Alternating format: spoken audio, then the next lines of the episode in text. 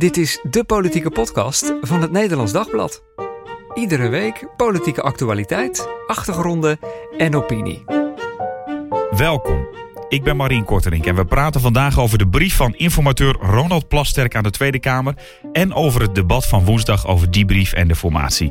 En in de rubriek Vragen Den Haag polst collega Ilse Brandeman bij Tweede Kamerleden of zij het leuk zouden vinden informateur te zijn. En zo komt daarbij ook nog een oude bekende uit de politiek tegen. Bij mij aangeschoven diezelfde Ilse Brandeman van de politieke redactie.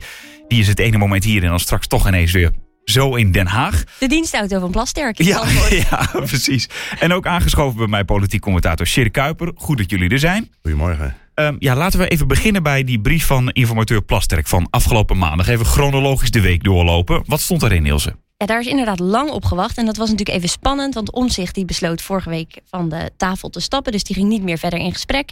En toen was de vraag, wat staat er dan allemaal in dat uh, verslag? Nou, weinig uh, inhoudelijks. Behalve de financiën. Dat was al wel een beetje verwacht. Het ging eigenlijk over twee dingen. De grondwet en de financiën. En er zat nog een tijdlijn bij, bij wat ze allemaal besproken hebben. Alleen die was vrij uh, bazaal. Uh, en verder nog bijlagen, dat waren dus de financiële bijlagen. Wat opviel was dat er al heel snel overeenstemming is gevonden over de grondwet. Daar was bij de, vooral bij de oppositie natuurlijk wat sceptisch over. Van komen jullie daaruit? Maar ze hebben zeven regels opgesteld waar vier handtekeningen onder staan van Geert Wilders van de PVV, Dylan Jezogus van de VVD, Pieter Omtzigt van NSC en Caroline van der Plas van BBB. Um, samengevat zeggen ze eigenlijk, nou, wij respecteren de grondwet, de grondrechten, zowel nationaal als internationaal. Uh, de media uh, is belangrijk, de rechtsstaat is belangrijk. Uh, en wat ook opviel, is dat er ook in staat dat er een fel en open debat gevoerd moet worden, maar niet op de inhoud. Ja, en... niet, niet op de inhoud, hoe bedoel je? Sorry, niet op de persoon. Oké, okay. ja, ik wou het zeggen, op de Hard inhoud, op maar de... niet op de persoon, inderdaad. dat Hard zou op de heel inhoud, zijn. Ja. Hard op de inhoud. Zacht op de persoon. Ja. We laten elkaar heel. Ja, en dat was eigenlijk precies wat ze, nou ja, misschien toch niet helemaal deden in het openbaar. Er waren toch wat uh, verzuurde reacties over en weer, dus dat was opvallend. Ja, um, ik las ook ergens dat uh, Plasterk schreef, uh, meningsverschillen zijn aanzienlijk.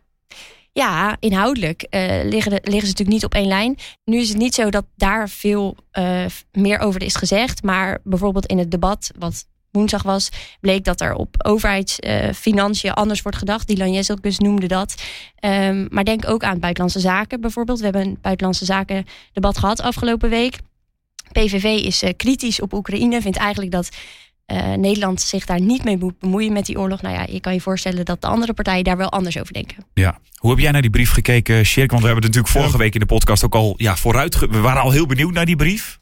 Nou, ik moet eerlijk zeggen, ik moet terugkomen op wat ik hier eerder wel eens geroepen heb. Want ik heb toen gezegd van nou, uh, over die grondwet zijn ze gauw klaar. Dat levert een soort toverformule op en dan kunnen ze verder. Maar ik vind die, die zeven punten die daarover geformuleerd zijn, die zijn zeer wezenlijk. En uh, dat zijn ook punten waar nu dus inderdaad de handtekeningen van vier partijen onder staan. Dus uh, daar kunnen ze niet meer achterweg. Dus uh, uh, ik, kijk, iedereen vroeg zich natuurlijk van de week af van waarom heeft Omzicht nadat hij 10 januari geconcludeerd had dat ondanks dat die handtekening er stond, dat hij de PVV toch niet vertrouwde, waarom die vervolgens nog een maand aan tafel is gebleven. Nou, dat is inderdaad wat mij betreft niet opgehelderd. Maar dat hij 10 januari iets bereikt had, uh, waar we volgens mij uh, de rest van deze regeringsperiode, als die komt, uh, hem dankbaar voor mogen zijn. Dat is toch wel dat er zeven zeer wezenlijke punten zijn onderstreept. Niet alleen maar van we respecteren de grondwet, maar ook bijvoorbeeld de internationale verdragen. er wordt expliciet verwezen naar de algemene bepaling waarmee de grondwet begint. En de 23 uh, grondrechten in de eerste 23 artikelen, waarmee wordt benadrukt van ja, je mag wel iets aan de grondwet wijzigen, maar dan alleen marginaal. Uh, maar die, de, de basis, uh, daar blijven we af. En wat bijvoorbeeld een heel belangrijk artikel is, waar we het straks toch ook wat uitvoeriger moeten hebben, is dat er in staat dat een uitvloeisel van het gestelde onder één is dat alle godsdiensten in Nederland, zoals bijvoorbeeld christendom en islam, vallen onder de vrijheid van godsdienst. Um, dat is een, uh, een zeer wezenlijke bepaling, omdat daarmee de PVV ook erkent dat de islam een godsdienst is. Nou, verder wordt er verwezen naar de instituties. En kijk, ik snap wel hoe dat debat vervolgens verloopt.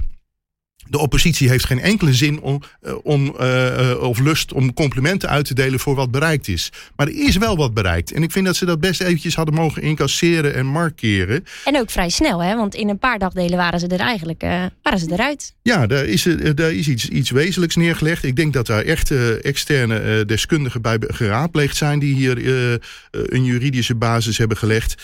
En kijk, dan wordt er natuurlijk meteen gezegd van ja, daar wordt hier lippendienst bewezen aan rechtspraak, wetenschap en media. Maar meteen uh, daarna roept Wilders in een tweet dat de NPO moet worden opgeheven. Nou ja, om te beginnen, de NPO is niet gelijk aan de media. De NPO is een vorm van media waarvan je kunt zeggen van ja goed, als je de, de staatsgefinancierde omroepen, uh, uh, als je vindt dat dat wel wat minder mag, dan wil dat nog niet zeggen dat je aan de vrijheid van de pers komt. Nee. Alleen dit zijn uh, dingen die van belang zijn, omdat de PVV staat op het punt om uh, uh, over te gaan van roepen langs de zijlijn naar toetreden tot de macht. Roepen langs de zijlijn heeft de PVV ontzettend veel invloed gehad de afgelopen twintig jaar in dit land. Omdat ze voortdurend, ja, dat is het management by speech, de, spe, de stemming in het volk uh, of in, in het land hebben bepaald. Daarmee ook andere partijen hebben uitgedaagd om zich ook uh, uh, stevig uit te spreken. Uh, steviger ja. uit te spreken. Dus, dus die, die invloed van de kant, dan kunt wel zeggen van de PVV heeft niks gepresteerd. Nee, ze hebben bestuurlijk niks gepresteerd, maar ze hebben enorme invloed gehad. Indirecte invloed. Op de, op de sfeer in het land. Maar de oppositie... Op het moment dat ze gaan regeren, wordt het ineens heel wezenlijk van ja, maar wat doen ze nu werkelijk? Wat besluiten ze nu werkelijk? Met wat voor wetgeving komen ze nu werkelijk? Dus dan is het wel degelijk belangrijk dat er zulke bepalingen eigenlijk als preambule voor welke ja. regeringsverklaring dan ook nu zijn vastgelegd. Want al wat er verder ook komt, de PVV kan niet meer terug achter dit document. Hier staat de handtekening van Geert Wilders onder. Maar de oppositie was natuurlijk vooral kritisch over alles wat, er, wat hij dan in het verleden heeft gezegd. En wat totaal niet matcht met deze zeven regels. Dus eigenlijk maak je jezelf daarmee ongeloofwaardig. Ja, exact. En dat is, dat is waarom Omzicht ook eigenlijk besloten heeft van ja, ik heb nou iets heel moois geïncasseerd. Uh, een hele goede bepaling. Uh, en daar valt de PVV nu aan te binden. Maar hoe geloofwaardig is het nou in vredesnaam dat een man die 17 jaar lang van alles heeft geroepen, nu dingen op papier zet die daar flagrant mee in strijd zijn. En nog ja. belangrijker, waarvoor hij ook geen excuses aanbiedt. Kijk, uh, de andere kant is, waarom zou hij daarmee beginnen? Want dan is hij voorlopig uh, nog niet klaar. Dan heeft hij nog heel veel werk te doen. Maar hij begon niet eens met een soort reflectie of een excuus of wat dan ook. Dus het en was hij was ongelooflijk lenig in het weglopen voor vragen daarover. Bijvoorbeeld respecteer je nu eindelijk die uitspraak van de Hoge Raad over jou, uh, die uiteindelijk be bevestigd heeft het vonnis dat jij je schuldig hebt gemaakt, dat jij een strafblad hebt daardoor voor groepsbelediging. Dat nou, gaat dat, over die minder-minder uitspraak, hè? Uh, inderdaad. Alles wat over het verleden ging, daar van zegt hij in feite van ja, nee, we kijken nu vooruit. Dus hij, hij staat inderdaad op het punt om een totaal andere gestalte aan te nemen, een andere gedaante, een andere basis. Uh, en het is heel begrijpelijk inderdaad dat, uh, dat andere partijen uh, dan vervolgens roepen van ja, maar uh, met wie hebben we nu eigenlijk te maken ineens? Ja. We gaan dus, we gaan dus, ik wil het eigenlijk zo hebben over, over Geert Wilders en dat we gewoon even die partijen aflopen, hoe dat ja. in het debat was. Eerst even, hoe was de sfeer van het debat? Um, het was sowieso een ontzettend leuk debat om te kijken. Oh, er zat heel veel in. Ja, dat, het was echt heerlijk om naar Ilse, te kijken. Ik kreeg, ik kreeg van de week een appje van mijn broer. Die zei van, moet jij dit nou de hele dag volgen? Uh, want hij, het was een regenachtige dag, dus hij had gedacht van ik, ik zet de tv eens aan, ik ga het de bas volgen. Hij vond het zo tenenkrommend kinderlijk en, uh, en dergelijke. Hij verscheen nog net en nog nooit een echt droog debat gezien. Iemand die een beetje politiek geïnteresseerd is, moet dit heel erg leuk gevonden hebben. Het was na vijf minuten al uh, fel en kritisch. Geert Wilders mocht natuurlijk beginnen als grootste partij. Dus die uh, stak van wol. Nou, die kreeg natuurlijk allerlei, allerlei vragen gelijk. De oppositie was vrij fel en kritisch.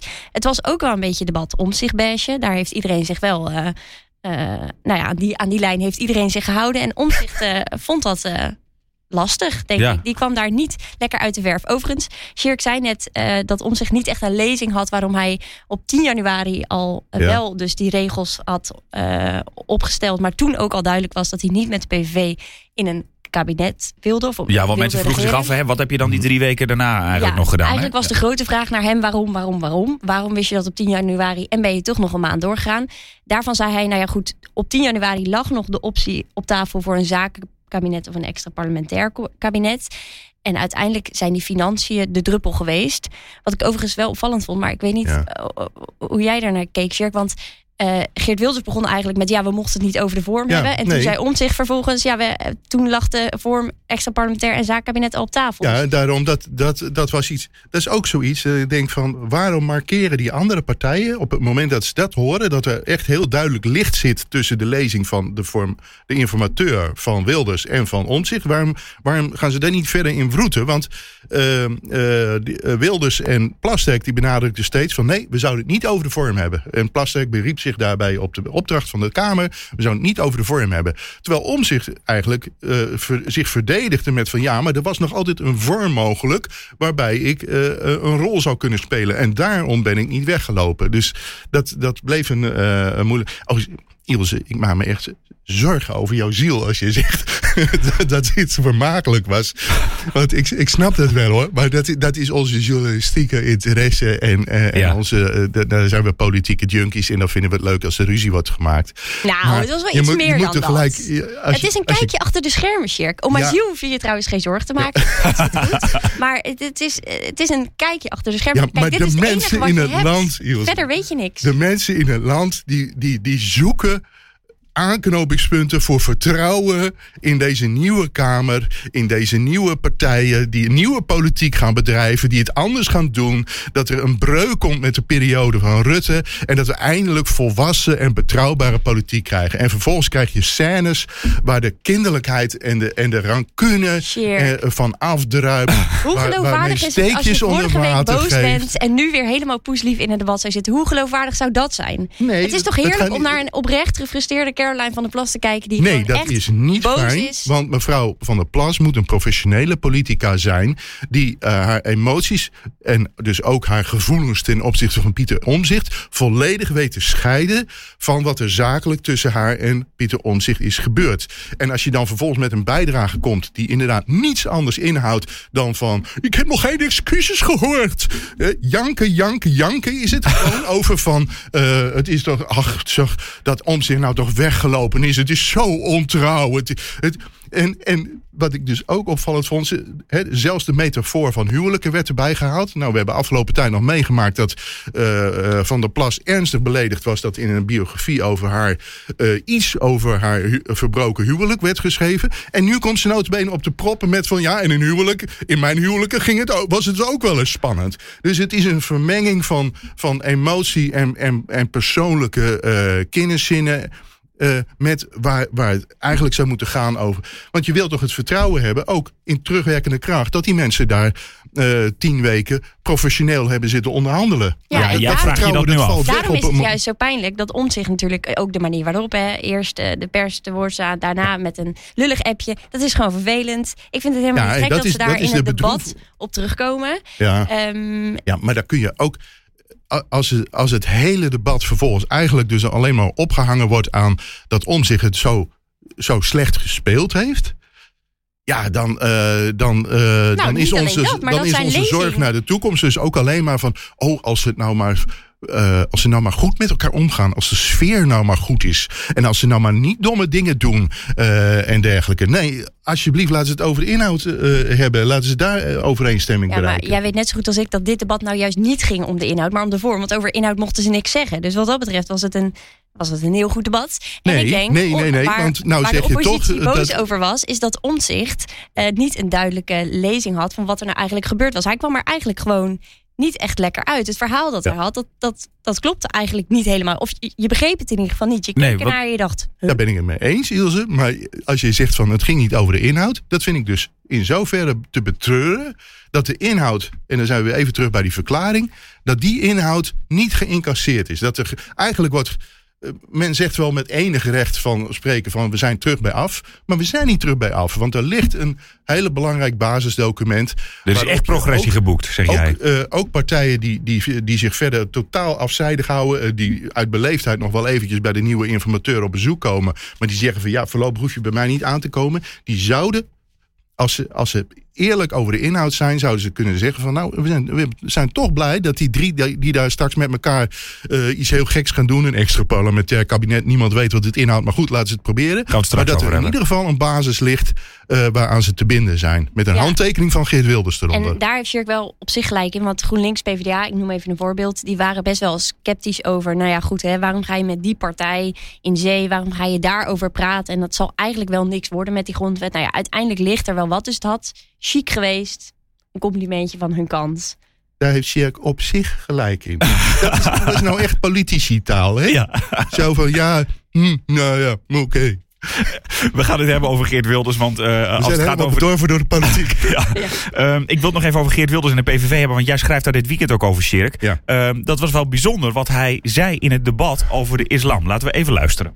Nu zeggen we dat wij de islam en de, de moslims in Nederland gelijk moeten behandelen als ieder ander. Uh, dat is een volstrekte vanzelfsprekendheid voor mij, geen enkel probleem. Want nogmaals, het gevecht voor vrijheid staat aan dezelfde kant. Nu gaan wij zorgen dat die mensen allemaal uh, een moskeeën mogen bezoeken. dat zij een Korans mogen hebben. en wij vinden dat prima. Betekent dat dat onze visie, dat onze kritiek op de islam is veranderd? Nee, dat betekent het helemaal niet. Ja, heb jij daarna geluisterd, Sjerk? Nou, het valt op dat uh, Wilders in deze uh, beantwoording van vragen van Bikker overigens in één zin twee keer heel nadrukkelijk het woord religie gebruikt. Uh, en dat moet je zien in een historische context dat Wilders tot zes maanden geleden altijd met grote stelligheid heeft verkondigd dat de islam geen religie is, maar een politieke ideologie. En daarom ook niet valt te schade onder de vrijheid van godsdienst. Dat heeft in het verleden grote betekenis gehad. Want toen in 2010 PV, uh, VVD, CDA en PVV eigenlijk samen gingen regeren werd daar de vorm van een gedoogakkoord uh, voor gevonden. En uh, eerlijk gezegd hebben we dat achteraf altijd een beetje uitgelegd als van ja. Uh, Wilders die had geen bewindslieden, dus die, die, ja, die kon niet volwaardig meedoen. Dus, dus maar gedogen. en dus maar gedogen. Maar uh, Rutte heeft toen in zijn regeringsverklaring, die pak ik even bij, 26 oktober 2010, heel nadrukkelijk gezegd wat de reden voor die vorm was. Namelijk, VVD en CDA hebben een gedoogakkoord gesloten met PVV. Een gedoogakkoord dat onderdeel maakt van het regeerakkoord. Deze figuur is het directe gevolg van het principiële verschil van mening tussen VVD en CDA enerzijds en PVV anderzijds over het karakter van de islam. De VVD en het CDA beschouwen de islam als een godsdienst. De PVV beschouwt het als een politieke ideologie. En dat is nu dus, dus dat, veranderd. Dat was toen een breekpunt waarom Wilders en de VVD niet samen gewoon in een kabinet konden stappen. Vanaf het moment dat het kabinet Rutte 4 gevallen is, in juli uh, vorig jaar, heeft uh, Wilders zijn uiterste best gedaan om nu wel volwaardige regeringspartner kunnen zijn. Dat, deed, dat deed hij die het begin al diezelfde avond door te zeggen van... we moeten allemaal over onze schaduw heen stappen. Dat was echt een, een uitreiking naar de VVD... wat op dat moment nog uh, in potentie de grootste partij was. En hij heeft vervolgens een verkiezingsprogramma programma geschreven... wat een, ook een radicale breuk was met al zijn eerdere programma's. Want ik heb hier nog het programma van 2021. Daar staat al in de, in de, in de inleiding, daar staat al... Uh, de islam is in de eerste plaats geen religie, maar de meest gewelddadige politieke ideologie die er bestaat. Het woord islam betekent onderwerping, et cetera. Dat heeft hij overigens wel herhaald in debat. Ja, nee. Luister, want, sorry, hij had al gezegd over de islam. Maar hier stond dus, het is in de eerste plaats geen religie, maar een ideologie. Hij zegt nog steeds dat het een religie is die oproept tot geweld. Of die, eh, maar het het, uh, in zijn nieuwe verkiezingsprogramma 2023 komt het hele woord ideologie niet meer voor. Alleen in verband met de klimaatideologie. Dus daar is een, een bocht genomen van hey, dat punt wat mij in 2010 uh, zeg maar, van, de, van de macht weerhouden heeft, dat laat ik nu van tafel. En dan kun je zeggen, van, ja, is allemaal taal. Nee, dat is niet allemaal. De taal is heel wezenlijk. Want als het gaat om het toekennen van grondrechten aan de islam als godsdienst, is het dus natuurlijk van wezenlijk belang dat je erkent dat de islam een godsdienst is. Maar wat zegt dit dan nu? Nou, dit zegt dat hij, uh, uh, dat hij bereid is om, uh, om dingen die hij altijd met grote stelligheid verkondigd heeft, om die, om die in te slikken.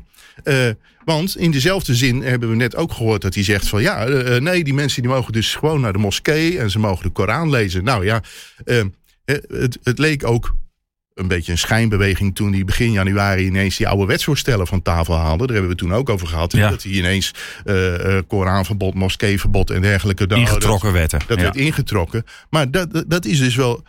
En nog, ook dit is iets waarvan ik denk van. Je moet het ook kunnen, eh, je moet het ook kunnen binnenhalen als winst. Dat, er, dat de moslims in Nederland die zich met recht grote Zorgen maakten toen we vorig jaar ineens 37 zetels voor de PVV zagen.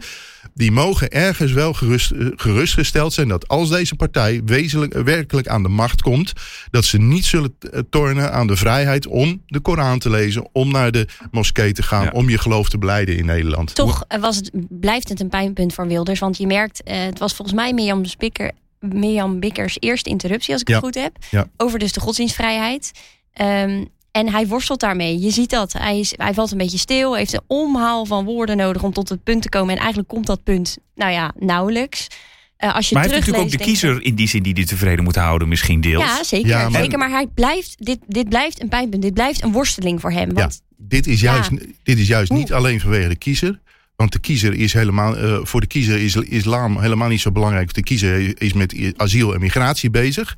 Maar islam, dat is altijd zijn drijfveer geweest. En daarvan heeft hij ook eerder gezegd, hè, dat blijft in ons, eh, in ons DNA zitten. Hij begon inderdaad eh, op die interruptie van Bikker met een hele uitweiding over dat hij in allerlei islamitische landen is geweest. Hè. En dit heb ik, heb ik vorig jaar nog ge- ge- geschreven over eh, de geschiedenis van Wilders. Eh, waar haalt hij nou eigenlijk die, die, die diepe haat? Of ja, ik denk dat de haat tegen islam is vandaan. Onder andere vanuit het feit dat hij in de jaren tachtig al door islamitische landen is vertrokken. En dat vertelde hij ook dat hij daar gezien heeft dat eigenlijk nergens waar de islam de meerderheidsgodsdienst is, dat daar, eh, dat daar politieke vrijheid, democratie, grondrechten eh, zijn. Dus dat alleen. Ik denk dat het zeer terecht is om te dat hij erkent dat dat, dat, dat politiek-culturele omstandigheden van die landen zijn. Maar dat dat niet betekent dat de islam, zoals die ook in Nederland beleden wordt door, door moslims. Dat dat. eh, Kijk, in het verleden zei hij altijd van Nederlandse moslims. die plegen eigenlijk takia. Ze, eh, ze, ze. Ze doen alsof ze vreedzaam zijn. Maar pas op, als ze aan de meerderheid komen. Nou ja, om te beginnen kun je afvragen of de moslims in Nederland ooit de meerderheid komen. Maar het is ook zo. Eh, het verschilt wel degelijk per land hoe de islam gestalte krijgt. Want een eh, land als Indonesië is het grootste heel islamitische land van eh, ter wereld. En het is een totaal andere situatie als Saoedi-Arabië of eh, Iran. Ja. Nou hebben we Geert Wilders gehad. Wil ik het ook over omzicht hebben? Dat doen we zo meteen. We gaan eerst naar eh, Den Haag. Ilse, eh, jij bent deze week Tweede Kamerleden gaan polsen voor die functie van informateur. Vraag het Den Haag. Deze week ging het vooral om de informateur. Oud-informateur Ronald Plasterk die schoof aan bij een debat over zijn eindverslag. En er werd een nieuwe informateur aangewezen, Kim Putters. En daarom vraag ik mij deze week af: zijn er Kamerleden die zo'n baan als informateur wel zouden zien zitten? Meneer Diederik van Dijk, u moet opletten, want de voor- SGP-voorlichter zit erbij. Maar u bent net Kamerlid, daarvoor senator. Informateur, is dat een baan die u zou willen hebben? Het lijkt me een enorme klus en ook knap ingewikkeld om met die dames en heren die ze ook allemaal best wat verbeelden, eh, om dat eruit te komen met elkaar. Maar ik denk als er een beroep op me zou worden gedaan, dat ik toch geen nee zou zeggen. Te leuk zou vinden om eh, te kijken of ik eruit kan komen.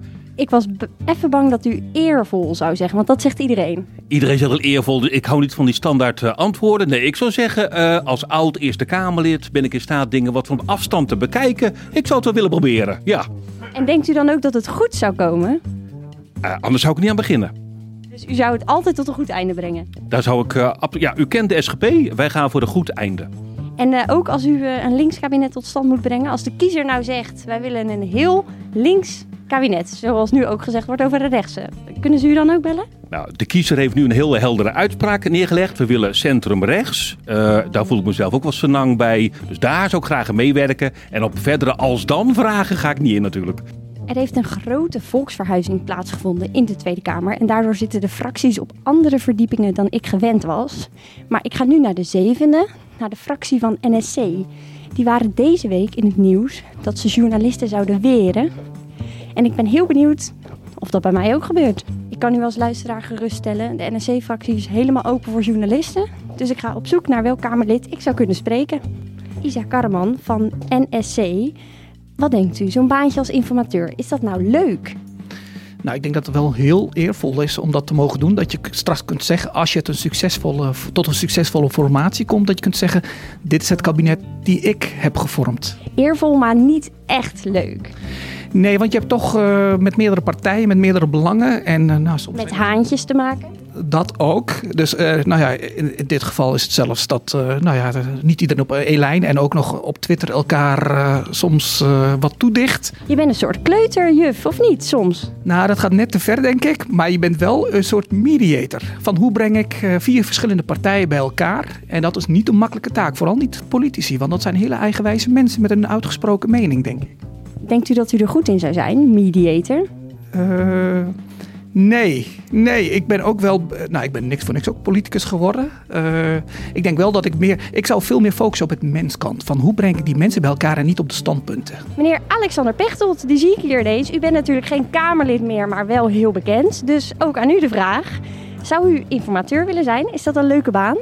Ik ben het ooit geweest in, uh, bij de laatste gemeenteraadsverkiezingen in Den Bosch. Was en dat beviel wel? Heel leuk, heel eervol. Je krijgt er niet voor betaald. Uh, het is wel hard werken. En uh, ook hier in Den Haag zou je dat dan willen doen? Want dan heb je natuurlijk wel te maken met van die beetje haantjesgedrag, hè? Ja, en ik zeg ook wel eens, misschien ben ik er nog te jong voor. Oh. Ja, al is Kim Putters natuurlijk ook niet heel echt oud. Maar ik vind informateur altijd, dat moet toch iemand zijn waar je, waar je denkt, als die praat dan ben ik stil.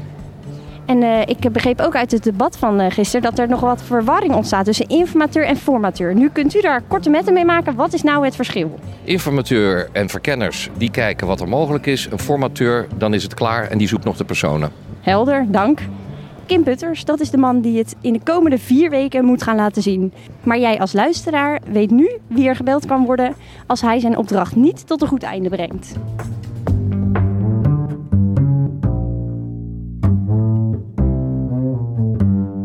Ja, zometeen hebben we het nog even over de, de daadwerkelijke nieuwe informateur. Eerst nog eventjes uh, Pieter Omzicht. Uh, jij zei aan het begin al, Ilse, die had het niet makkelijk.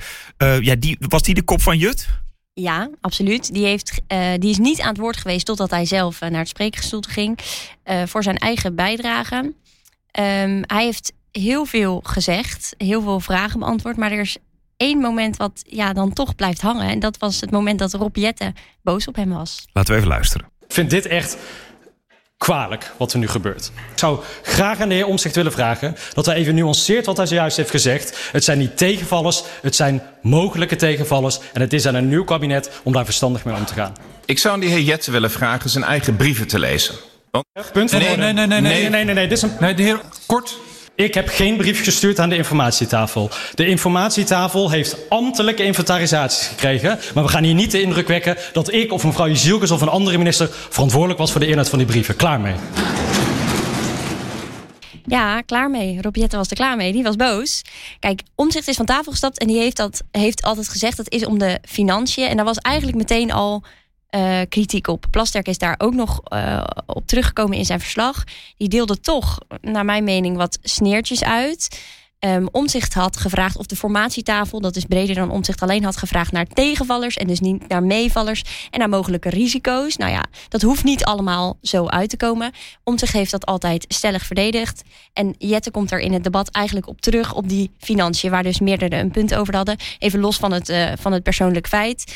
Um, omzicht blijft dat als reden gebruiken. Terwijl je ook zou kunnen zeggen, nou ja, de meevallers zijn niet meegerekend. Niet alles komt zo slecht uit als geprognotiseerd. Dus het kan allemaal nog wel een beetje meevallen. Nou ja, en daarna kwam Omtzigt met een heel riedeltje van maatregelen... waarvan hij zeker wist dat die geld gingen kosten. En hij houdt voet bij stuk.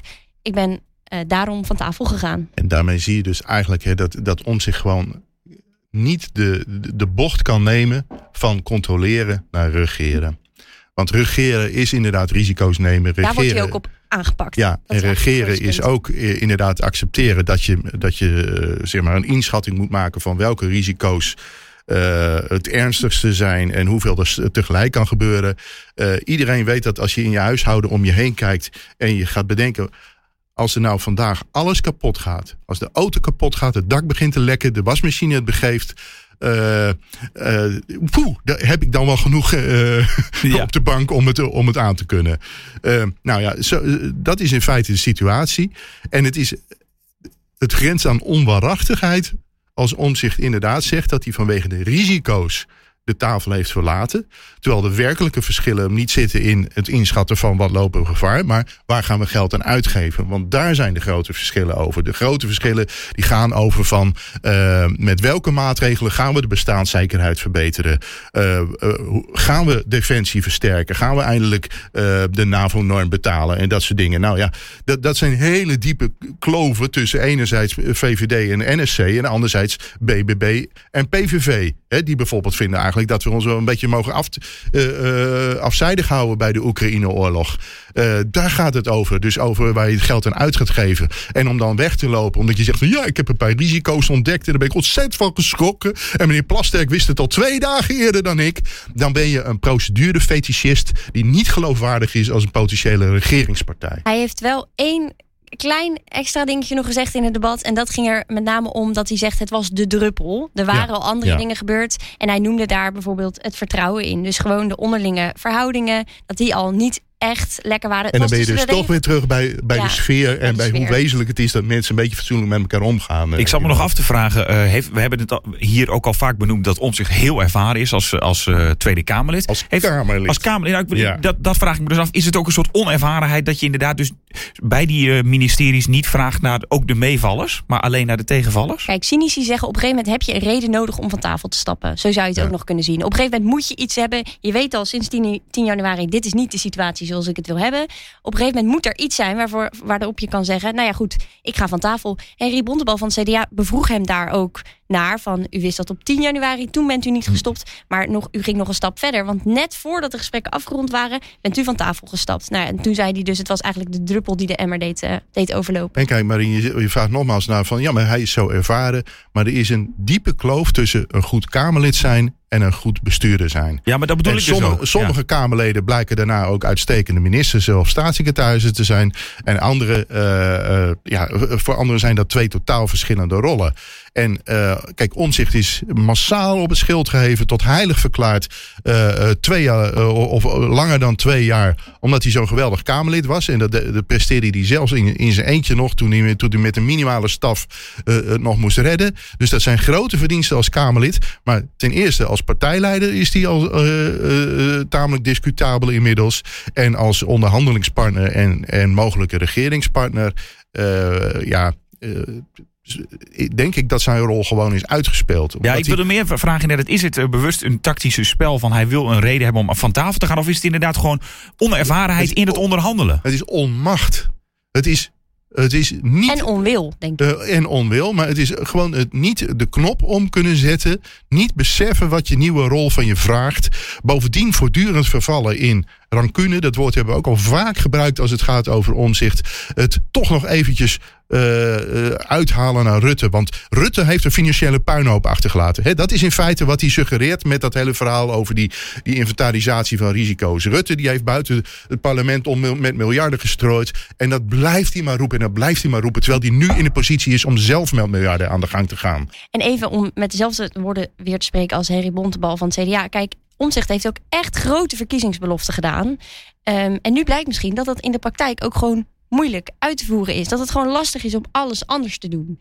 Uh, daar moet hij nu mee dealen met die eerdere uitspraken. En ook dat is lastig. Overigens, wat Shirk zei over die rancune. Naar het CDA viel het in het debat wel mee. Want hij noemde zelf een extra parlementair kabinet. Hè, waarbij, dus, nou ja, waarbij je dus met meer partijen eigenlijk samenwerkt. En ook een kabinet dus breder is dan een paar partijen bij elkaar. Daar noemde hij ook het CDA uh, voor. Dus nou goed, dat, die rancune naar het CDA die viel uh, ietsje mee in dit ja, Maar je merkt ook dan, dan weer dat hoe verfrissend is het dat er een totaal nieuwe CDA staat. Dat er een bondgebouw zegt, die geregeld zegt van ja, ik ben helemaal gewend dat CDA voor alles de schuld krijgt. en zo, dat is, uh, als je het nou hebt over partijen die in transitie zijn naar een nieuwe rol, dan is dat wel het CDA, de partij die vroeger riep we rule this country.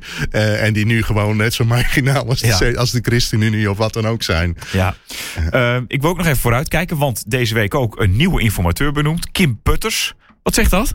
Weer een PvdA. Daar werd al over gegrapt natuurlijk. Ronald Plasterk ook een PvdA. je onderdefinieert die man wel als je hem op zijn partijlidmaatschap definieert. Ja, maar ik bedoel, het is iemand met, met, met enorme ervaring. A, als, als directeur van het So- So- Sociaal Cultureel Planbureau. En nu als voorzitter van de Sociaal-Economische Raad. En dat hij dan toevallig ideologisch uit de stal van de PvdA komt. Het is belangrijk, want het zou helemaal niet ondenkbaar zijn dat Geert Wilders ook hem heeft eh, gekozen vanwege zijn partijkleur. En dat hij goed ligt bij bijvoorbeeld een Pieter Omzicht, die ze Bij gewoon erg graag aan tafel willen hebben. Bij alle bij alle partijen. inderdaad. Ik heb Eh, GroenLinks PvdA heeft overigens niet gastspreker op een voorgestemd. ChristenUnie-congres bijvoorbeeld. Waar hij gewoon Ja. heel goed verhaal hield. eh, eh, dus het is iemand die inderdaad met alle partijen... eh, GroenLinks PvdA stemde wel tegen, tegen hun eigen, eigen partijman, maar dat had waarschijnlijk andere redenen. Informateur, oud-informateur Ronald Plasterk had in zijn verslag gezegd: het moet iemand zijn met bestuurlijke en politieke ervaring. Kim Putters heeft het allebei. Die heeft veel geschreven over de boze burger en hoe het vertrouwen eh, terug te winnen, weet daar veel over. Ehm, en deze man. Deze meneer Putters moet eh nagaan denken over welke vorm denkbaar is. En moet weer koffie gaan drinken met alle fractievoorzitters. Ja. Dat is het leuke van eh, zijn verdiensten als SCP-directeur. Het SCP komt eh, eh, twee keer per jaar met... Planbureau. Planbureau. Komt met eh, de, de, de burgerperspectieven, zoals dat heet. En als je dat door de loop der jaren bekijkt... dan zie je dat Nederland zich ongeveer elk half jaar over andere dingen druk maakt. Dat dat in 2015 ging dat over de, eh, over de Syriërs. eh, vervolgens ging het over vrees voor terrorisme. Vervolgens ging het over eh, financiële zorgen. En een ander moment gaat het ineens weer over de bestuurlijke cultuur. Daarin zie je zeg maar, de, de op- en neergang van de stemming van het land. Nou ja, we weten nu dat een half jaar geleden was het eventjes helemaal gehyped. Leek boeren. Het, leek het, ja, maar het leek de, de campagne te gaan over bestaanszekerheid. Oh, maar uiteindelijk ging het over migratie.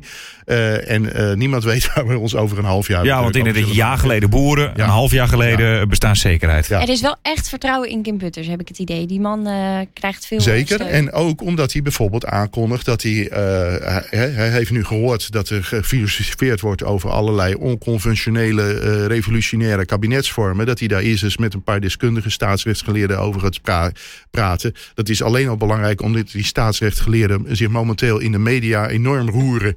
Ze komen allemaal met artikelen en eh, laten zich interviewen en, eh, en zitten in talkshows om uit te leggen dat dit iets is wat we nog nooit hebben gehad. En dat de vergelijking met het kabinet Den Uyl totaal misplaatst is.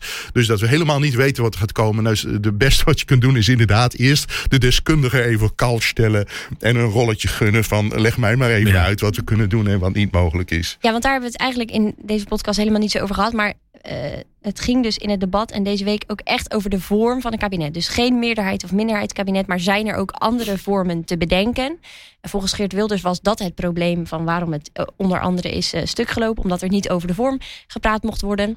Ja, over de Nee. vorm van hoe we dat moeten doen dan, hè? Ja. Precies, nou daar hebben we het niet in de podcast over gehad. Maar mijn collega's hebben de krant daarover volgeschreven. Over een extra parlementair kabinet en wat dat dan is. En of dat voordelen heeft. Nou goed, dat gaan we nog... eh, is sowieso heel raar taalkundig gezien om te denken dat je vanuit het parlement een extra parlementair kabinet kunt vormen. Dat kan dus helemaal niet. Dat moet dus juist helemaal buiten. Dan, dan moet je in feite geconcludeerd hebben als, als Kamerfracties dat je. ja, eh, eh, ja, Het gaat ons allemaal niet Dat je er niet uitkomt en dat je een formateur komt van alsjeblieft stelt u maar een ploegje samen. Je gaat gewoon Eh, 15 alleen- random mensen vragen, bij wijze van spreken, maar, een soort van. eh, ja, d- m- alleen dan nog zul je vervolgens. eh, zal dat kabinet met een regeringsverklaring komen. En moeten eh 15 fracties in de Kamer bes- eh, besluiten. of ze daar hun vertrouwen in uitspreken. Dus eh, uiteindelijk, elke kabinetsvorm heeft gewoon een meerderheid in de Kamer om te beginnen nodig. En moet het vertrouwen hebben dat dat niet alleen om te beginnen is. maar dat het ook niet een maand later bij het eerste beste wetsvoorstel. eh,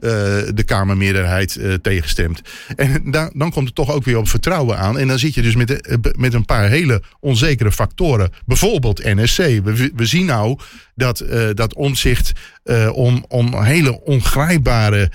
Eh, ja, voor hemzelf heel logische, maar voor anderen moeilijk te accepteren redenen ineens zijn handen ergens vanaf kan trekken. Dus ja, eh, de VVD zegt nu heel nadrukkelijk van wij willen een stap vooruit doen. Hè? De Mhm. VVD die eerst zei van wij willen alleen gedogen. Nee, eh, mevrouw Jezogus gaat een stap vooruit doen, maar er moet omzicht meekomen. Ja, nou het is zeer de, de vraag of, of omzicht inderdaad... Hij gaat in ieder geval niet gewoon nu weer in gesprekken eh, met die dat- andere drie. En dat is het lastige, want Kim Putters gaat inderdaad misschien met de experts praten, maar we weten eigenlijk ook nog niet. Omzicht die is van die tafel weggegaan.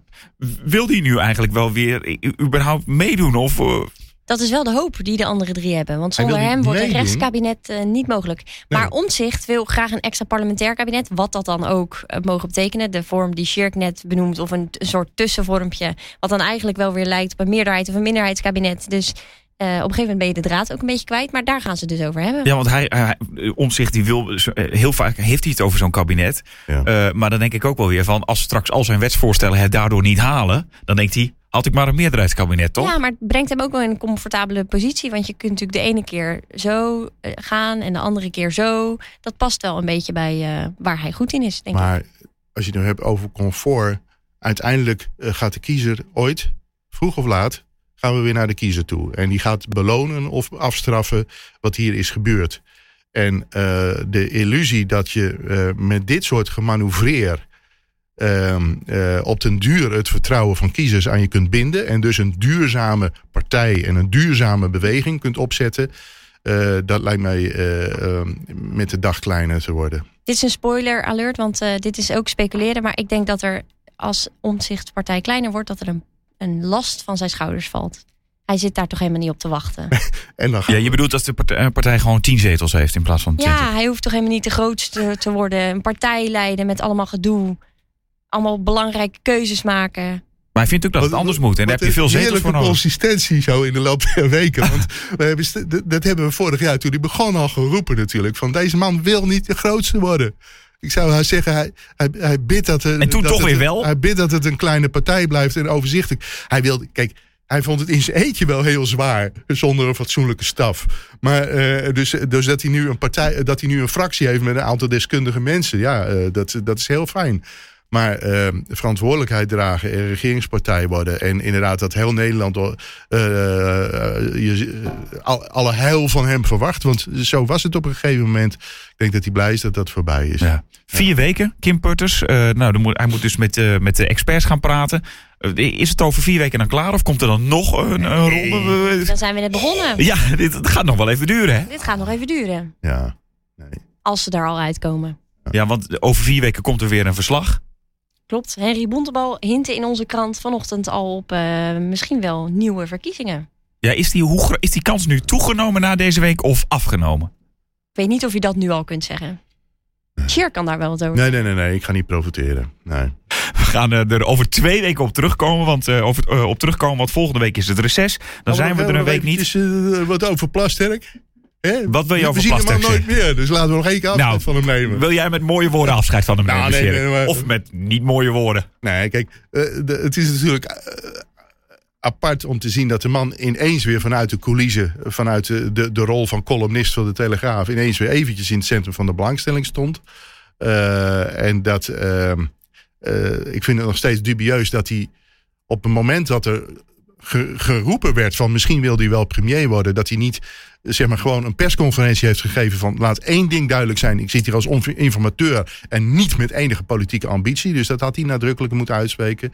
Eh, en hij heeft zijn laatste eh, eh, optreden in de Tweede Kamer gebruikt om nog eventjes lekker ruzie te maken met de PvdA. Ja, dat En- was leuk. Laten we nog even luisteren naar een fragmentje tussen Frans Timmermans en Ronald Plasterk.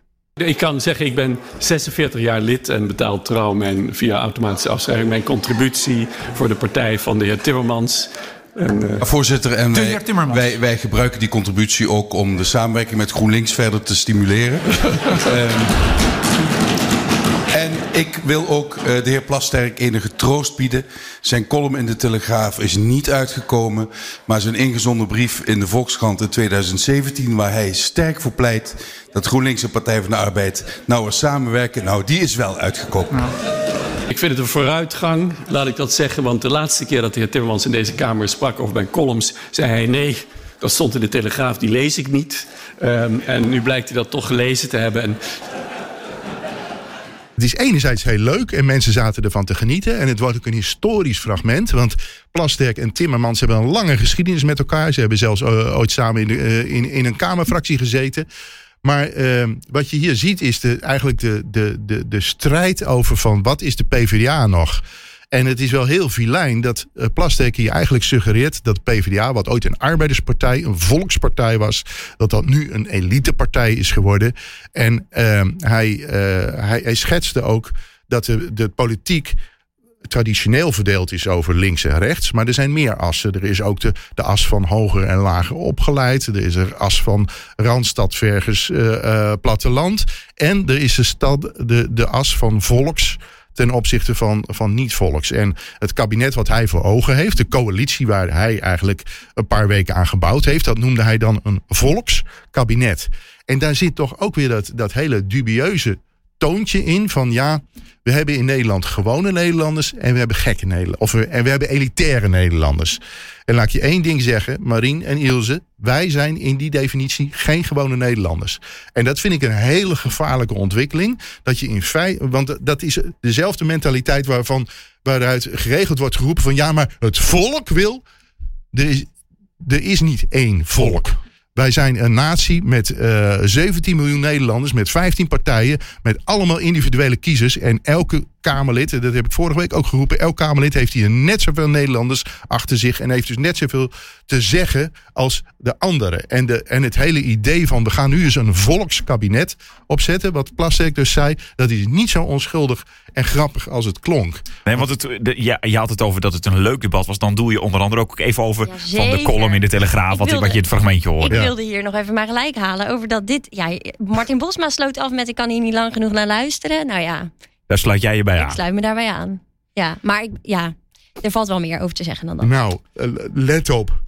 Let op wat er ondergronds gebeurt, Nielsen. Let op wat er ondergronds gebeurt. Mooie woorden om mee af te sluiten. Volgende week, zoals gezegd, het reces. Dan zijn we de week niet. En Den Haag of de Tweede Kamer ligt in ieder geval stil. En de vraag is natuurlijk of dat voor de gesprekken met eh, Kim Putters ook zo is. Maar daar komen we over twee weken dan over te spreken. Tot dan.